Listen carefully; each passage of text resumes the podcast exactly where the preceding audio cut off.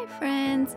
Welcome to Raise to Rise podcast, a place where we discuss bite sized wisdom nuggets with easy to follow practices to live a better life. I am your host, Mital Patel, a parenting junkie, Ayurveda enthusiast, and an advocate of conscious living.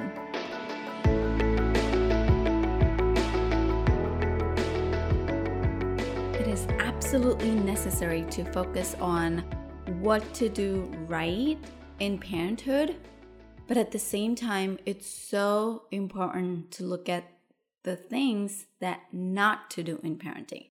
Yes, so today you heard it right. We're going to focus on don'ts of parenting. We get so carried away on, you know, um, let me do this, let me add this, and then we forget to look at the things that we really need to avoid. And so that's what we're going to discuss on some of the don'ts of parenthood and why we shouldn't be doing what we've been taught or you know what we've been conditioned by society. And these are some of the things that we really really necessary um it's necessary for us to get rid of these habits or get rid of these phrases from our life because at the end of the day our goal is to empower our tomorrow's leaders right? And in order for us to do that we're going to have to focus on some of the things that we can avoid doing. One of the analogy that I want to share that my spiritual teacher always um, shares it with us is that how do one make like idols or statues?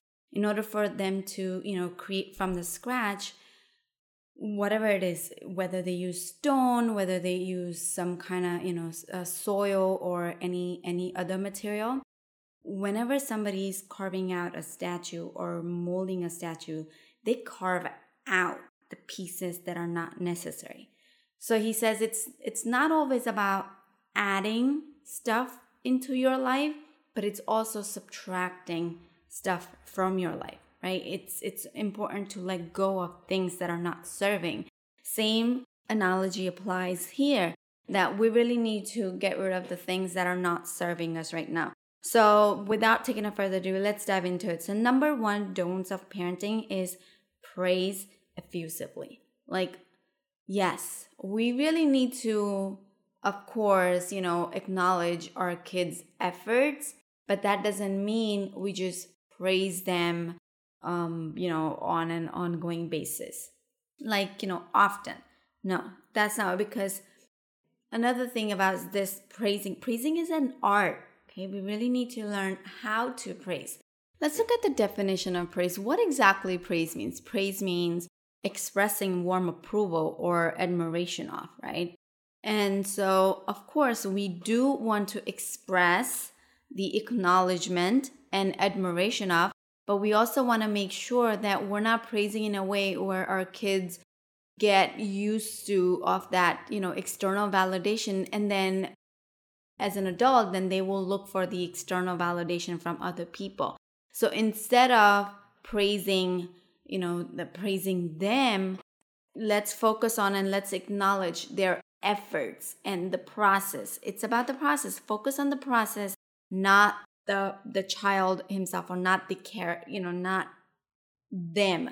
Focus on their characteristics. Focus on the process. Focus on what are the efforts that they're putting on. So instead of saying, you are good, say, you know, you can say, oh, wow, I really love how much um how much work you put into it or instead of saying wow you're a great artist say oh i really love the color combination that you've used right so focus on the processes and their efforts but not directly um, onto them, like onto the child. Um, number two is, and again, like why we don't want to praise them so officially because then they will get, you know, they will get addicted to the validation. I mean, the addicted word doesn't fit here, but I can't think of any other word. we don't want our kids to seek for an external validation or for an external approval. We want them to you know go inwards for for any type of validation but right now it's about us focusing on their processes so they can build that, you know, self confidence and don't need any external validations or approvals. Number two, our don't of parenting is stop criticizing them for their mistakes. Yes, don't criticize them for their mistakes because when we criticize them for the mistakes, what we're teaching is, you know, you can't fail. There's no such thing as failure.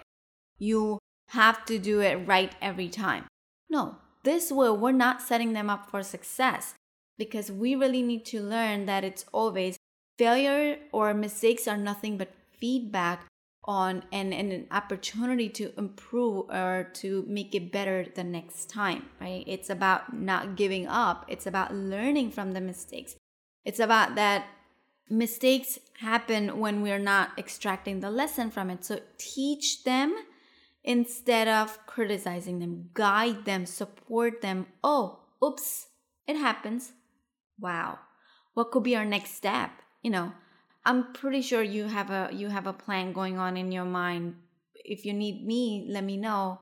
You know, things like that. This is how you want to you want to empower them to accept the as isness of life, to accept, okay, yeah, made a mistake. Now what? What's my next step? It's all about moving forward with it and not getting stuck with the stuck with the mistakes or not being stuck at the place where they are. So yes, don't criticize for mistakes. Number three of uh, don't threaten or punish. Yes, this is like we really need to stop.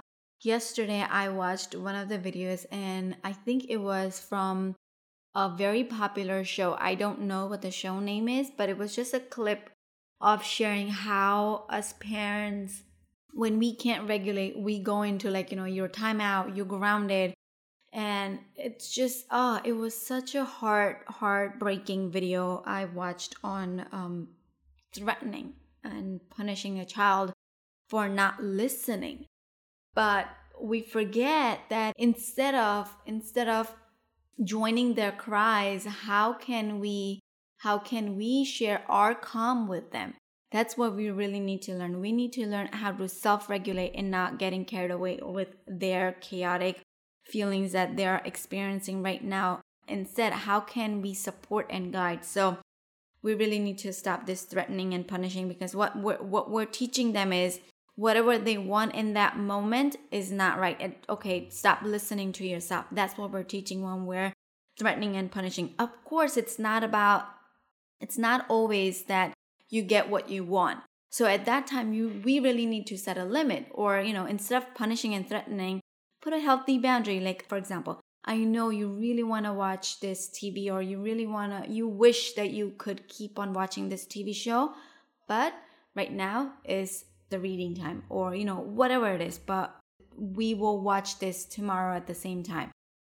Whatever that that uh, maybe look like. It's so important we need to tell them like you know it's okay to be mad or sad or upset regarding you know, not getting what you want. But sometimes it happens. We don't always get what we want when we want. Right? So we really need to guide our kids in, in that manner. Number four don'ts of parenting is ask to stop crying or feeling their emotions. This is so important. I have certainly done this where I used to stop crying. It's okay. It's okay. It's like we're invalidating their feelings we really don't want them to listen to their own feelings. This is what we're teaching when we're saying stop crying. Instead, we really need to learn to make, you know, hold space for our children to feel their feelings. Right? At the end of the day, we want them to feel every emotions whether it's happy, sad, you know, mad, angry, whatever the emotions are. The entire umbrella of emotions. We want to guide our children to feel their emotions and then navigate their emotions. So important. It's such an important skill, the emotional intelligence that we never, we were never, I'm sure, we were not taught because not a blame game because our parents didn't know how to do better, right? When when we know better, we do better. So now, when we know better, we do better. We know that it's so important for us to feel every emotions. We better guide our children. We better support. And if we don't know ourselves how to do it, ask for help. There's there's just so many resources in today's world. I am so thankful for this, you know, the the era that we're living in. There is a help, like legit. You just have to pick up a phone. Whether you go through social media, whether you reach out to a friend, whether you reach out to a coach, a therapist, anyone, there's so much help out there. So seek out for help. It's important for us to learn. It's it's all about modeling behavior too, right? At the end of the day, if we show our children how to accept our emotions and navigate and handle, they would learn the best. So we won't have to say stop crying at that moment because you will understand that it's not personal. We don't have to go, you know, uh, we know we don't have to hop on the train of their emotions at the same time. We can guide them on how to navigate. Mistake number 5 is don'ts of parenting is give too many choices at once. This was my number one mistake that I made with my 11 year old that I used to just, you know, what do you want to do? That's like such a vague option. They don't know. They don't know any better. Their brain are still developing, so they can't make up their mind. So it is our responsibility to give them choices. And when I learned, like, oh yeah, you know, it's about giving choices, then I started giving, you want to do this or this or this or this. Too many options. You can't, you know, when your brain is not developed, you can't make a choice for yourself. So at that point, we give them two choices. This is what I've been doing with my little one, and it's been working great. Do you want to play with, you know, do you want to play with your Legos? Or do you want to come join me in my office and do your colors? Two choices. Very easy. You want to color or you want to play with Legos? This makes it, this makes for their brain to process things easily and this builds the, the muscle for, you know, making a choice. Why, why do you think we sometimes we get like in this mode, uh, mode of, you know, um, like we can't make choices. I get, I get that all the time. I can't make choices like even today's date. I'm 33, but if I go to grocery store, if you leave me at the grocery stores, I can't decide what I want. Whether it's vegetables or whether it's, you know, I'm in a certain aisle, I just can't make up my mind what I want. Um, even if I have a grocery list, then I get stuck with what brands do I want. So I can't, I can't make choices because it just overwhelms me. And I really think it's because I was never, you know, given two choices to pick from and I never built that muscle. And I was just leave it up to, you know, the the whole well of choices to make from. So I feel it's important for us to guide our children um, and not give them too many choices. So I hope you were able to um, get these don'ts of parenting. Please reach out if you have any questions. DM me or you know pm me on facebook dm me on instagram email me at info at risewithmital.com reach out me reach out for any help that you need um, working on this list of don'ts of parenting i am here to help you. One of my my biggest mission in my life is hope help one parent every day and i am hoping that you will help me achieve my mission you know um, accomplish my mission of hope helping one parent every day